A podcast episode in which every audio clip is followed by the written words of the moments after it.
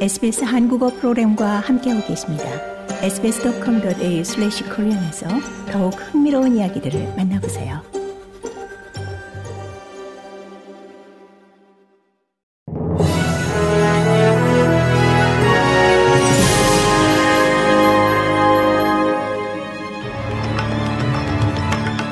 (12월 26일) 월요일 저녁에 SBS 한국어 뉴스 간추린 주요 소식입니다.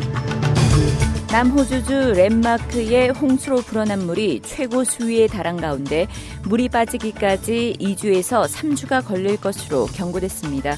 한편 헌터 도로의 일부 구간이 물에 잠기거나 유실되며 이 볼토 지역 판잣집 공동체 주민에게는 대피하기에 안전하지 못하다는 경고가 내려진 상태입니다. 페니웡 외무장관이 아프가니스탄 내 비정부 기구에서 여성의 활동을 금지한 탈레반 정권의 결정을 끔찍하다며 비판하고 나섰습니다. 아프가니스탄을 장악한 탈레반 정권이 여성의 비정부 기구 활동을 금하자 세이브 더 칠드런과 같은 일부 NGO들은 아프간 활동을 임시 중단했습니다. 이에 앞서 탈레반 정권은 여성의 대학 교육을 금지한 바 있어 국제사회의 비난이 쏟아지고 있습니다.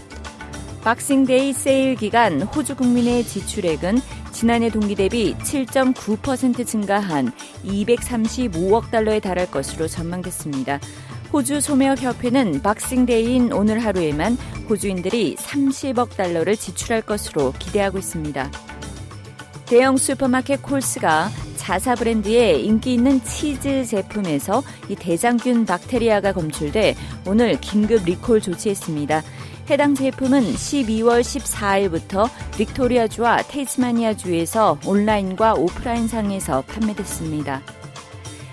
세계 3대 요트 축제의 하나인 제77회 시드니 호바트 요트 레이스가 오늘 오후 1시에 시작됐습니다.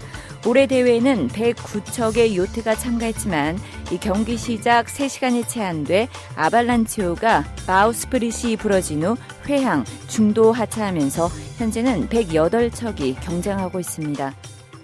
한국 시간 오늘 오전 10시 25분쯤부터 북한 무인기 여러 대가 한국 영공을 침범해 한국군이 경고 사격을 진행했습니다. 이와 함께 오늘 강원도 횡성에서 발생한 경공격기 추락 사고는 이와 관련한 작전 지원을 준비하던 중 발생한 것이라고 합동참모본부는 설명했습니다. 북한 무인기가 한국 영공을 침범한 것은 5년여 만입니다.